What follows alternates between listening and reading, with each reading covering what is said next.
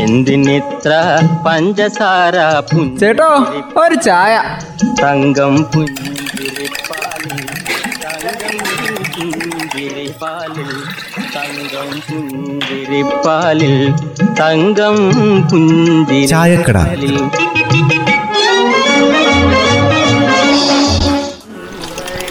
അമ്മേ ഒരു ചായ ഇട്.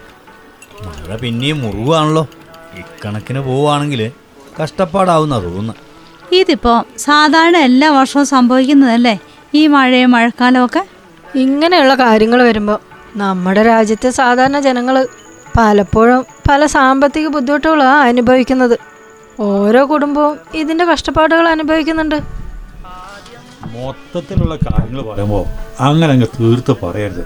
കാരണം എന്താണെന്നറിയോ എന്തെങ്കിലും സാമൂഹിക സുരക്ഷാ പദ്ധതികൾ ഇങ്ങനെയുള്ള കഷ്ടപ്പെടുന്നവരെ സഹായിക്കാൻ വേണ്ടിയിട്ടുണ്ട്.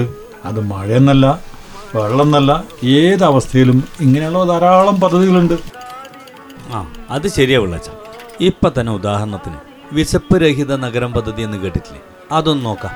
വിശന്നിരിക്കുന്നവർക്ക് ഒരു നേരത്തെ ആഹാരം സൗജന്യമായിട്ട് നൽകുന്നതാണ് പദ്ധതി. ആ മുഴുപട്ടണിക്കാരായ ആൾക്കാരെ കണ്ടെത്തി.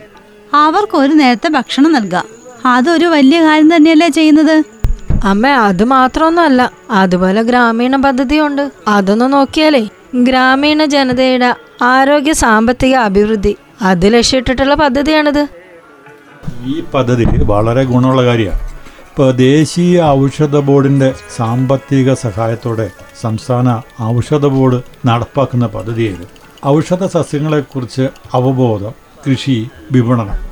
അതിന് ഗ്രാമീണ ജനതയെ പ്രാപ്തരാക്കുക എന്നാണ് ഈ പദ്ധതി കൊണ്ടൊക്കെ ഉദ്ദേശിക്കുന്നത്. ആ ദാരിദ്ര്യം അളക്കുന്നതിനുള്ള പഠനങ്ങളുടെ പേരിൽ ഒരു വലിയ ചരിത്രം തന്നെ നമ്മുടെ രാജ്യത്തിനുണ്ട്. അതറിയാവോ? പണ്ട് കാലം മുതൽ തന്നെ. അങ്ങനെയല്ലേ രണ്ടായിരത്തി പതിനൊന്നിൽ സാമൂഹിക സാമ്പത്തിക ജാതി സെൻസസ് നടത്തിയത്? അത് വിവിധ ദരിദ്ര സൂചകങ്ങളെ അടിസ്ഥാനമാക്കിയിട്ടല്ലേ? ഇന്ത്യയിലെയും കേരളത്തിലെയും ദരിദ്ര ഗ്രാമീണ കുടുംബങ്ങളെ കണ്ടെത്തി. അവരെ വിവിധ പദ്ധതികളിലൂടെ സഹായിക്കുകയായിരുന്നു ലക്ഷ്യം. അപ്പോൾ ഈ ദരിദ്ര സൂചിക എങ്ങനെയാ ഒരു തീരുമാനിച്ചത്? എന്തൊക്കെ കാര്യങ്ങൾ നോക്കിയിട്ടാണോ പോലും ഇതിലൊക്കെ തീരുമാനമെടുത്തത് അത് പിള്ളച്ച ഏഴ് കാര്യങ്ങളുണ്ട് അതിന്റെ അകത്ത്. താൽക്കാലിക ഭിത്തിയും മേൽക്കുരയുമുള്ള ഒറ്റമുറി വീടുള്ളവർ. പതിനാറിനും അമ്പത്തൊമ്പതിനും മധ്യേ പ്രായമുള്ള മുതിർന്ന അംഗങ്ങൾ ഇല്ലാതിരിക്കുക. ഈ പ്രായത്തിലുള്ള മുതിർന്ന പുരുഷ അംഗങ്ങൾ ഇല്ലാതിരിക്കൽ ആ അതുകൂടാതെ സ്ത്രീ കുടുംബനാഥയാണെങ്കിൽ ഭിന്നശേഷിക്കാരായ അംഗവും പ്രായപൂർത്തിയായ ശാരീരിക ശേഷി ഉള്ള ആൾ ഇല്ലാതെ ഇരിക്കുക ആ പിന്നെ ഇരുപത്തഞ്ച് വയസ്സിന് മുകളിൽ പ്രായവും അക്ഷരാഭ്യാസവും ഇല്ലാത്ത അംഗങ്ങൾ അങ്ങനെയുള്ളവരും ഇല്ലാതിരിക്കാം. പട്ടികജാതി പട്ടികവർഗ കുടുംബങ്ങൾ അങ്ങനെ പല മാനദണ്ഡങ്ങളുണ്ട്. പിന്നെ വേറൊരു പദ്ധതിയിൽ വിള്ളച്ച അൻപത് വയസ്സ് കഴിഞ്ഞ അവിവാഹിത വനിതകൾക്ക് പെൻഷൻ പദ്ധതി. അതും ഒരു സാമൂഹ്യ സുരക്ഷ ലക്ഷ്യമിട്ടിട്ടാണല്ലോ ആ അതൊക്കെ അങ്ങനെ തന്നെ. അല്ലാന്നിപ്പോ ആരാ പറഞ്ഞത്? അംഗൻവാടി വർക്കേഴ്സിനും ഹെൽപ്പേഴ്സിനെയും സഹായിക്കാനുള്ള പദ്ധതിയല്ലേ ഇത്? ഈ ക്ഷേമനിധിയിലേക്ക് അംഗ- അംഗത്വം എടുത്തിട്ടേ വീഴ്ച വരുത്താതെ വിഹിതം അടയ്ക്കുന്ന അംഗത്തിന് സേവന കാലാവധി കഴിഞ്ഞാൽ പിരിഞ്ഞാൽ അവരടയ്ക്കുന്ന തുകയും പതിനൊന്ന് ശതമാനം പലിശയും കിട്ടും. പിന്നെ വൈദ്യസഹായത്തിനുണ്ട്. ക്യാൻസർ ക്ഷയം കുഷ്ഠം ഹൃദയ സംബന്ധമായ രോഗങ്ങൾ പിന്നെ വൃക്ക മാറ്റിവെക്കൽ ഇതിനൊക്കെ സഹായം കിട്ടും. പിന്നെ ഒന്നാണ് അംഗപരിമിതർക്കുള്ള ക്ഷേമം.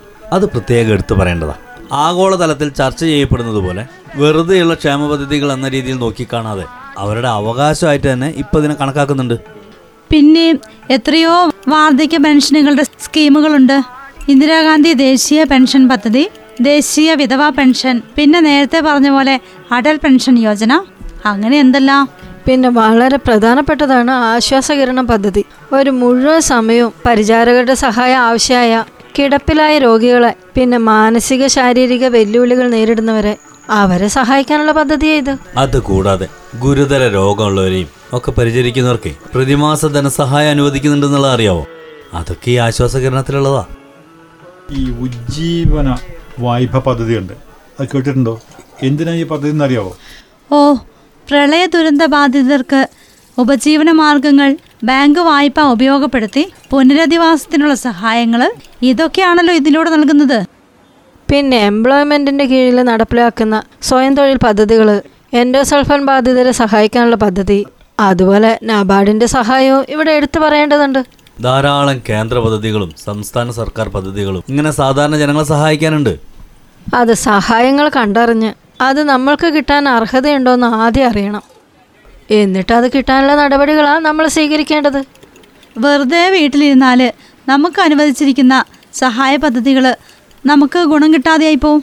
അതുകൊണ്ട് അത് ഓരോന്നും മനസ്സിലാക്കി അതിന്റെ ലക്ഷ്യം മനസ്സിലാക്കി അത് കിട്ടാനുള്ള നടപടികളാണ് സ്വീകരിക്കേണ്ടത്. എന്തിനിത്ര പഞ്ചസാര ചേട്ടോ ഒരു ചായ. തങ്കം പുഞ്ചിരിപ്പാലിൽ പുഞ്ചിരിപ്പാലിൽ തങ്കം പുഞ്ചിരിപ്പാലിൽ തങ്കം ചായക്കട. പുഞ്ചിരിപ്പാലിൽ